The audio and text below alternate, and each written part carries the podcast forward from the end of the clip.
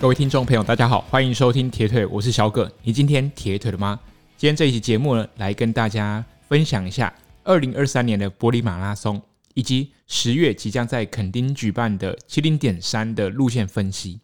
好，那节目首先来跟大家聊一下马拉松好了，因为呃，我觉得每一年的柏林马都非常具有话题性，而且连续两年都在这个赛道上创造了世界纪录。去年二零二二年。Kipchoge 他以两小时零一分零九秒的成绩，不可思议的，呃，打破了他自己所创造的一个世界纪录，将自己的世界纪录从原本的两小时零一分三十九秒的一个成绩，进步到呃三十秒，推到两小时零一分零九秒，几乎快要看到两小时整的这样子的一个大关。那在今年二零二三年，好像原本大家都想说，哎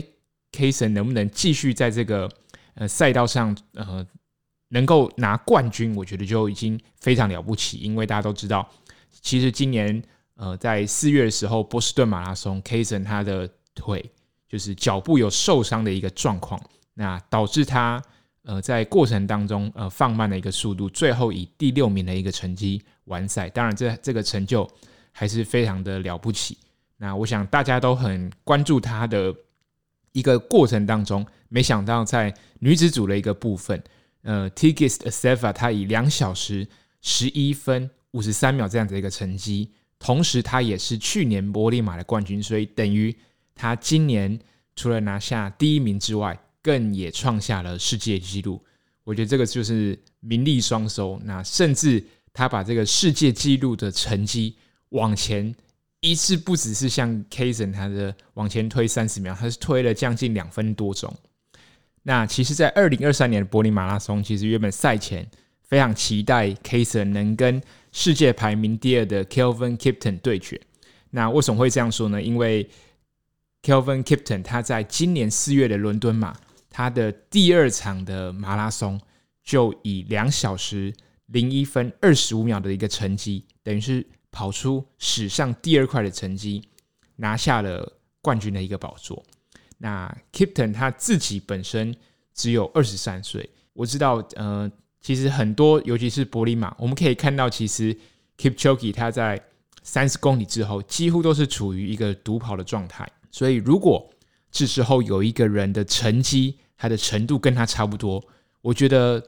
世界纪录就非常有可能在这时候给创造出来。但没有想到，Kelvin Kipton 他最后是选择参加十月份的芝加哥马拉松比赛。不过，我们也非常期待，嗯，Kipton 在芝加哥能够让所有的跑者再次目光都投注在他身上。好，那先回来谈一下女子组冠军 Tigist Assefa。为什么要提到这位选手呢？除了他打破世界纪录之外，重点。是在今年的柏林马拉松，其实艾迪达投注非常多的一个广告与话题，因为他们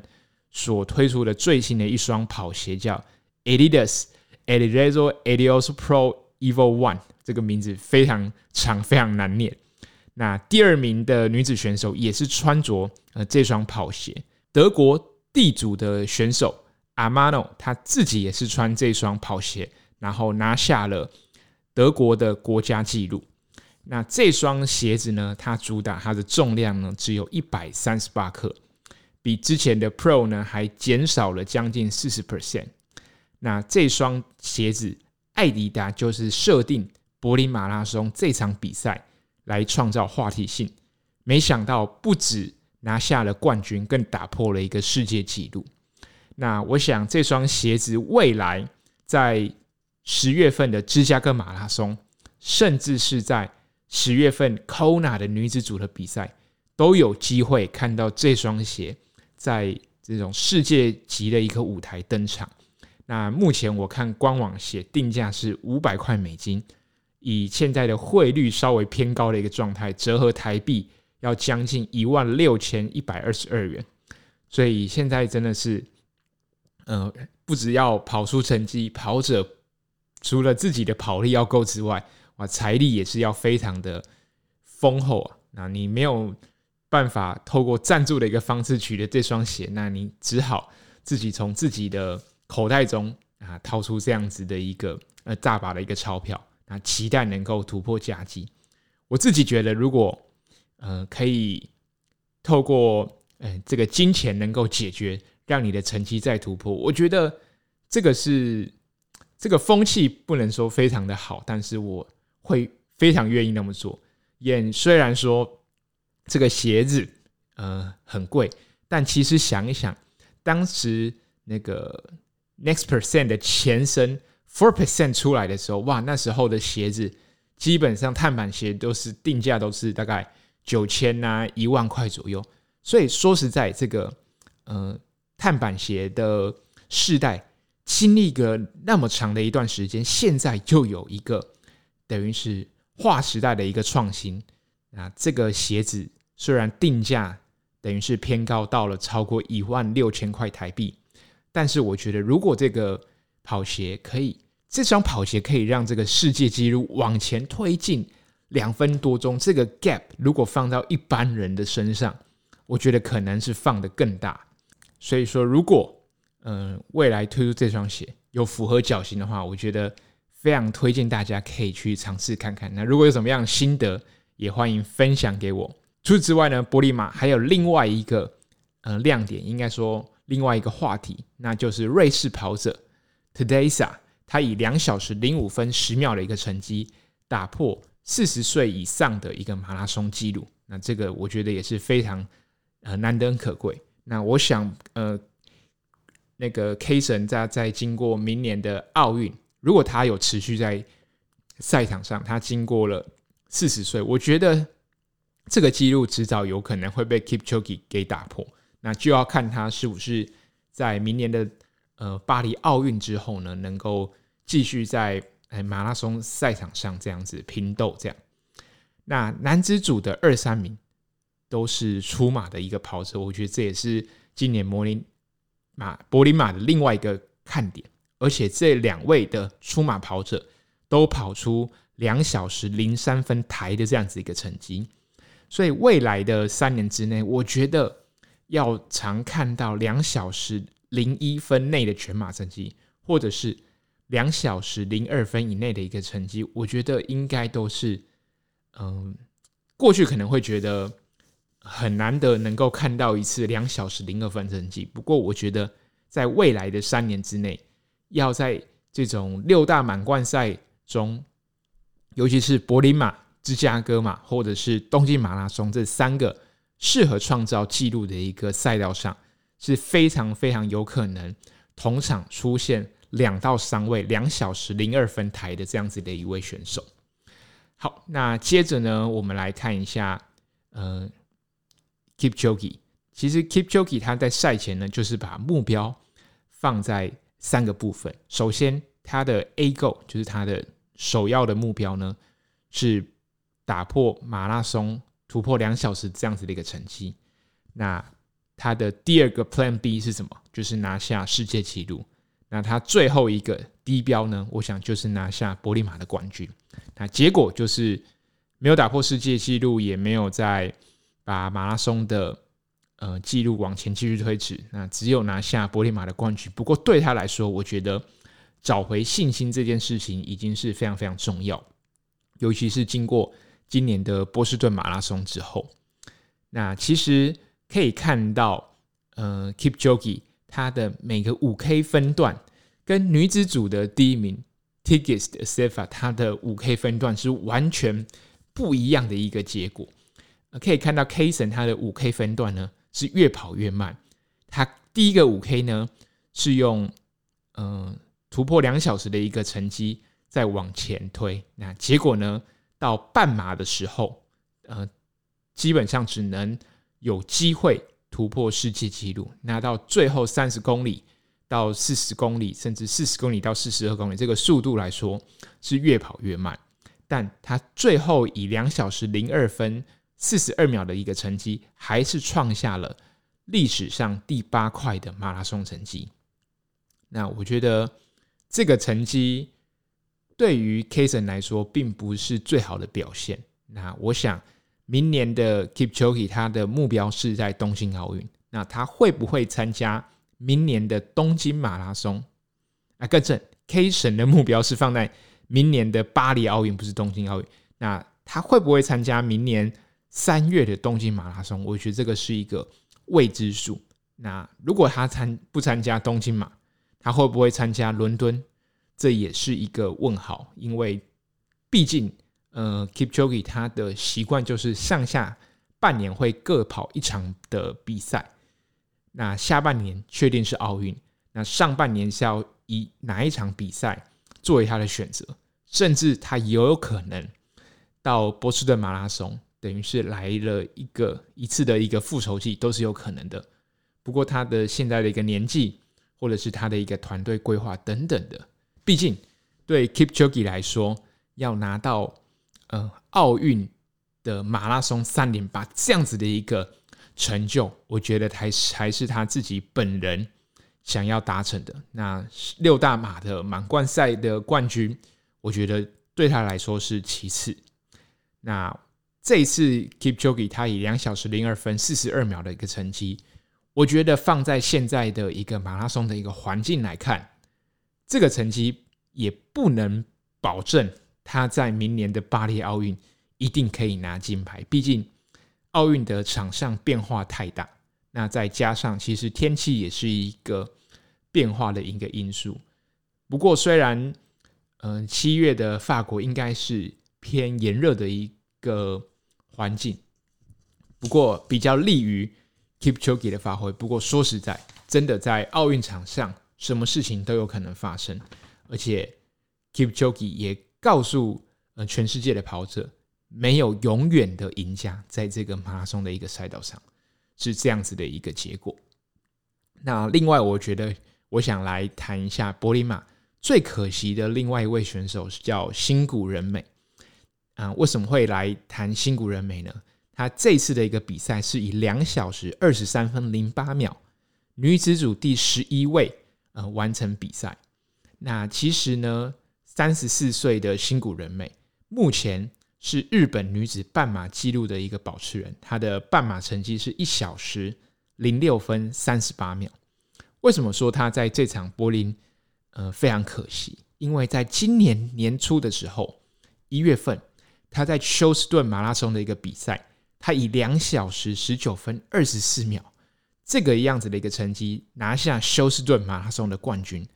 但很可惜差了十二秒，没有成功打破日本的马拉松纪录。那目前日本的女子马拉松混合的，因为女子马拉松的呃这个成绩呢有分两种，一种像就是呃男女一起出发，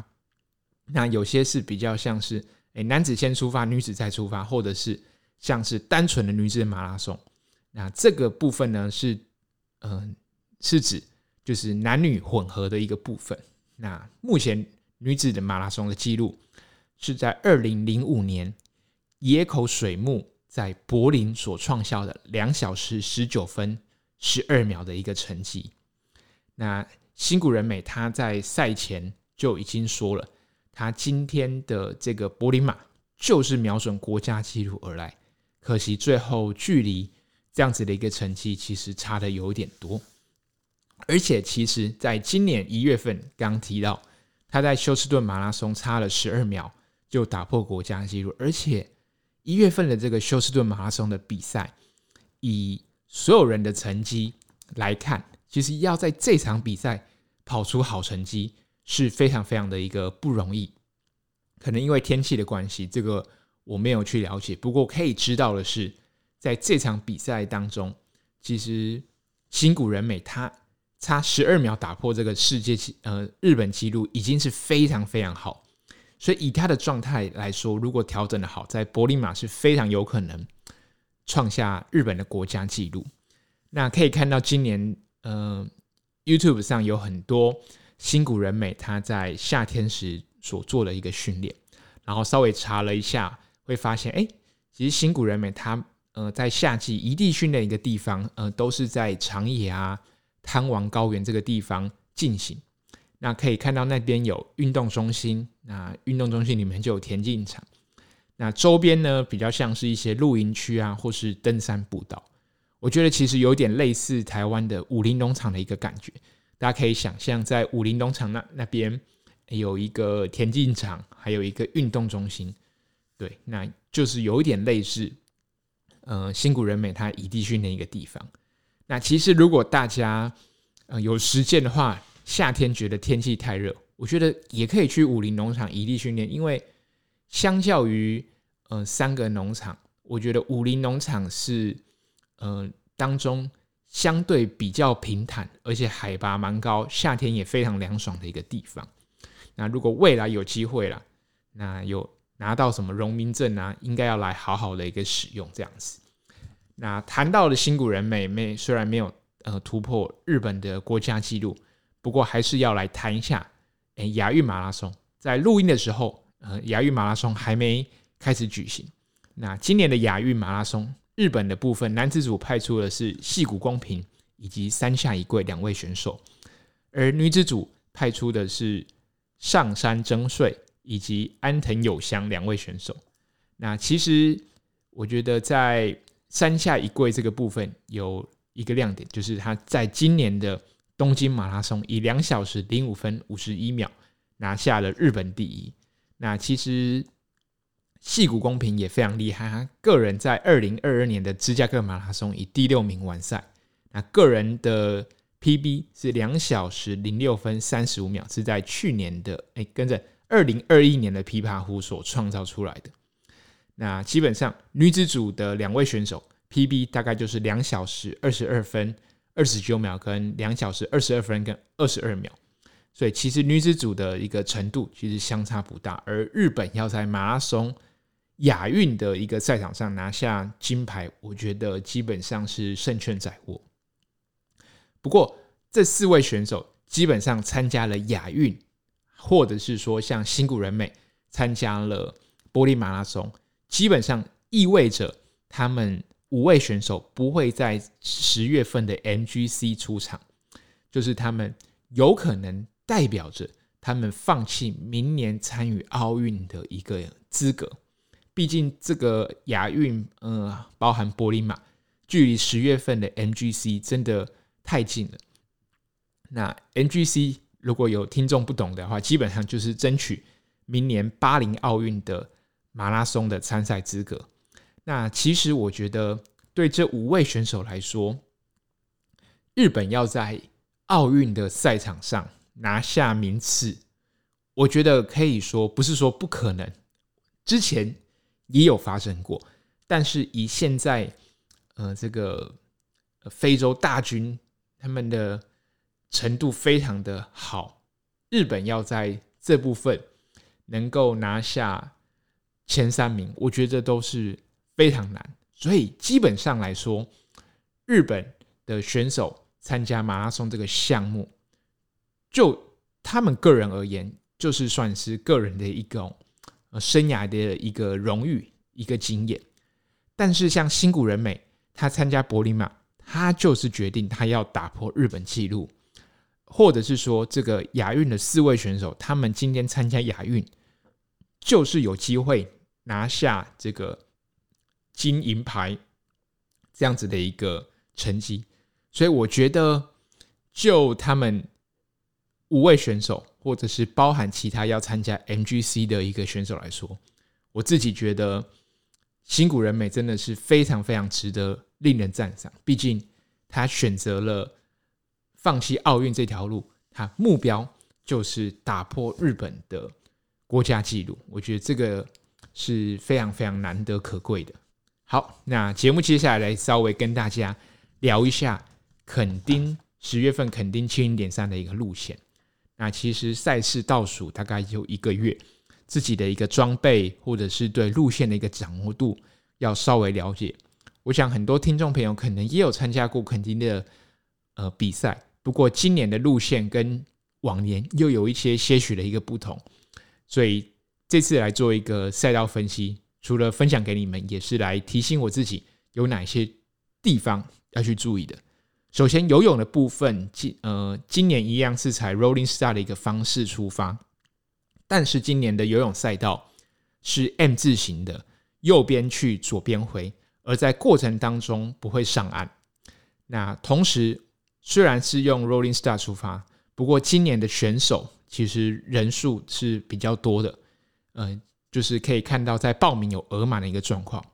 所以如果你是游泳比较快的，或是你想要比较争取多比较成绩比较好的前面的一个选手，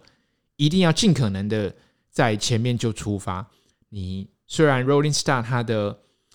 手册上写最后一位下水的选手是六点十分，但是之前确实也有发生过有选手已经上岸，但是还有选手没有下水的一个状况。再加上垦丁的天气变化其实也是不小，所以尽可能的想要争取成绩或是游泳比较好，一定要在前面出发。那依据中央气象局的历史资料，因为十月底十嗯，十一月，所以这两个月份的海水平均温度平均是二十六到二十七度，所以基本上是不会开放防寒衣。如果要穿的话，顶多可以穿 Speed Two 为主。那这边帮大家科普一下，要呃分龄组的选手必须在海水温度超过二十四点五才可以穿着防寒衣，而大家近两年或者是。近期在铁人三项赛场上，可以看到很多人会穿着所谓的空力腿套。那如果今天这个比赛呢是没有开放呃防寒衣的这样子的一个规定下，其实空力腿套是不能在下水前穿着的，因为呃在这个规则上明确讲到，这个纺织的一个装备不可超过你的手肘以及你的膝盖，所以如果你今天没有开放防寒衣，但是你又有想要穿着这个空力腿套，就必须在转换区的时候才可以穿上你的空力腿套。那大家可以看到，其实今年 Ironman 尼斯的世锦赛就是没有开放防寒衣。那冠军 Sam Lalo 他就是在 T1 的一个转换区穿他的一个腿套。那同时再加上今年的赛道是采 N 字形，所以建议前一天。可以稍微去试游一下，看一下浮球的位置，找一下呃相对应的呃定位的一个你自己的一个目标，这样子。毕竟是个 N 字形赛道，我应该啦是台湾主办单位第一次用这样子的一个方式。好，那继续谈来聊一下，就是单车赛道。单车赛道九十公里，总共爬升。是六百五十六公尺。其实我觉得以赛道的路线来说，并不会那么的困难。而且这次的一个赛道比较单纯，就是只有一圈。但是因为在中间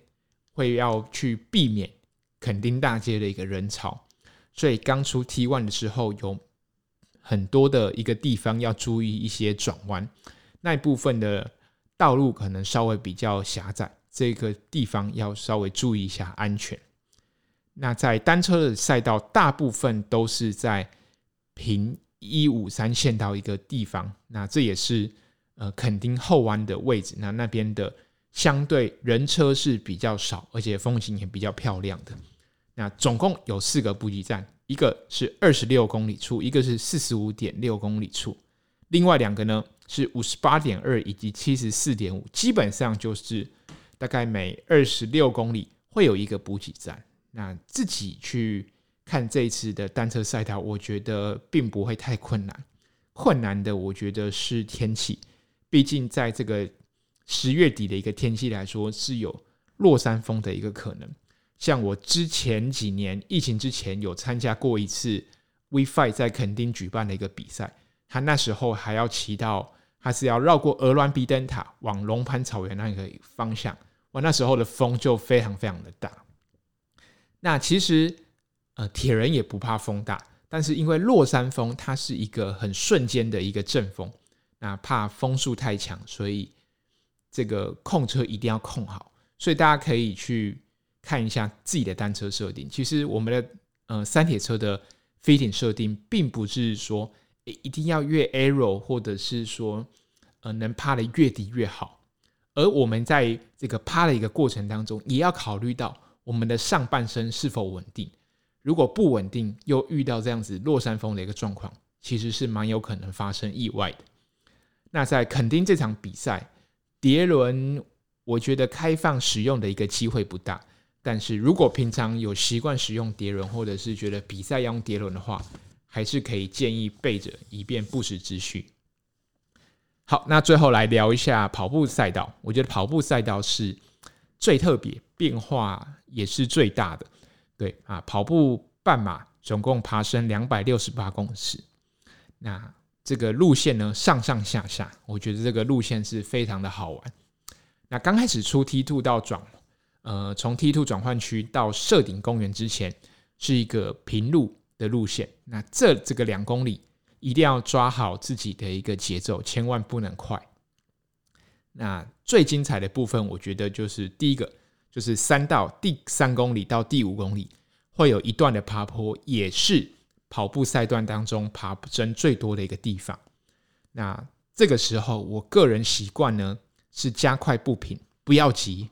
尽量让身体，尽量让心率不要嗯、往上的一次拉那么高。那同时要注意一下自己身体的一个补给。十月份可能遇到风大，但同时那时候的天气也会炎热，体力消耗比较快，所以我觉得把。这个上坡的一个部分，不要让自己心率拉高，你反而要去注意一下自己的补给有没有很稳定。这个我觉得是很重要，因为在这个上坡，我不会想要抢快，因为我知道在这个时候抢快，后面可能会付出代价。那过了这个高点之后呢，后面会有一个缓下坡，那我觉得这时候可以稍微加快一点点，然后让你的。身体的跑步感觉，尽可能的用你碳板带你去，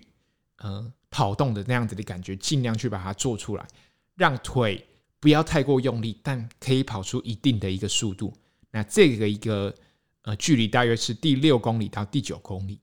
那到第十公里呢，十到十三公里还有一段的缓上坡。那如果你觉得体感好的人，可以在这个时候尝试再拉高一下心率。那我自己也，我觉得我会偏比较保守一点点，毕竟这个缓上坡完后面还有将近七公里到八公里，所以我自己会希望能回到垦丁大道的这段路线回终点，大约有五公里的时候，我觉得这五公里才是我愿意最后把握嗯加速度的一个机会，然后靠这个最后可能。六公里、七公里，把速度、把时间给追回来，这样子。那我想这个是我自己的一个策略啦，大家还是可以去看一下路线图，去评估一下自己的一个配速策略。那不过我觉得，在这个赛道上有上坡有下坡，基本上想要在上坡发动攻击，通常都不会有太多的一个好下场。我不是说上坡攻击不好，而是毕竟。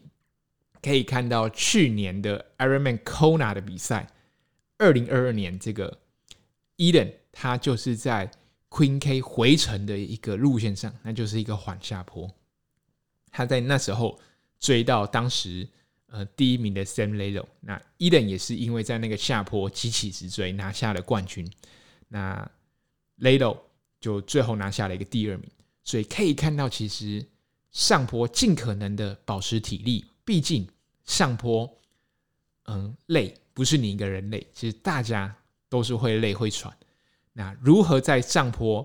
保留好自己的体力，最后在平路能够开出一段，我觉得那个才是胜负的一个关键。好，最后额外提一下，今年如果在垦丁拿到呃分龄组的世锦赛资格的话，那是参加明年二零二四年。十二月十四号以及十二月十五号，在纽西兰陶波所举办的一个世锦赛。那这个明年的七零点三的世锦赛呢，这个地方是在纽西兰的北岛。那如果你觉得参加七零点三世锦赛的呃报名费太贵，或许你又觉得这个七零点三的距离太短，大家不妨可以考虑一下，可以直接报名。呃，明年三月二号在纽西兰同一个地点所举办的 Ironman New Zealand 这个二，它这个距离呢是二二六的，就你可以玩两倍的一个距离。然后结束了，你可以再飞南岛啊，开车自助旅行，我觉得都是一个非常好的一个规划。好的，那今天的节目就分享到这边，我们下期再见喽，拜拜。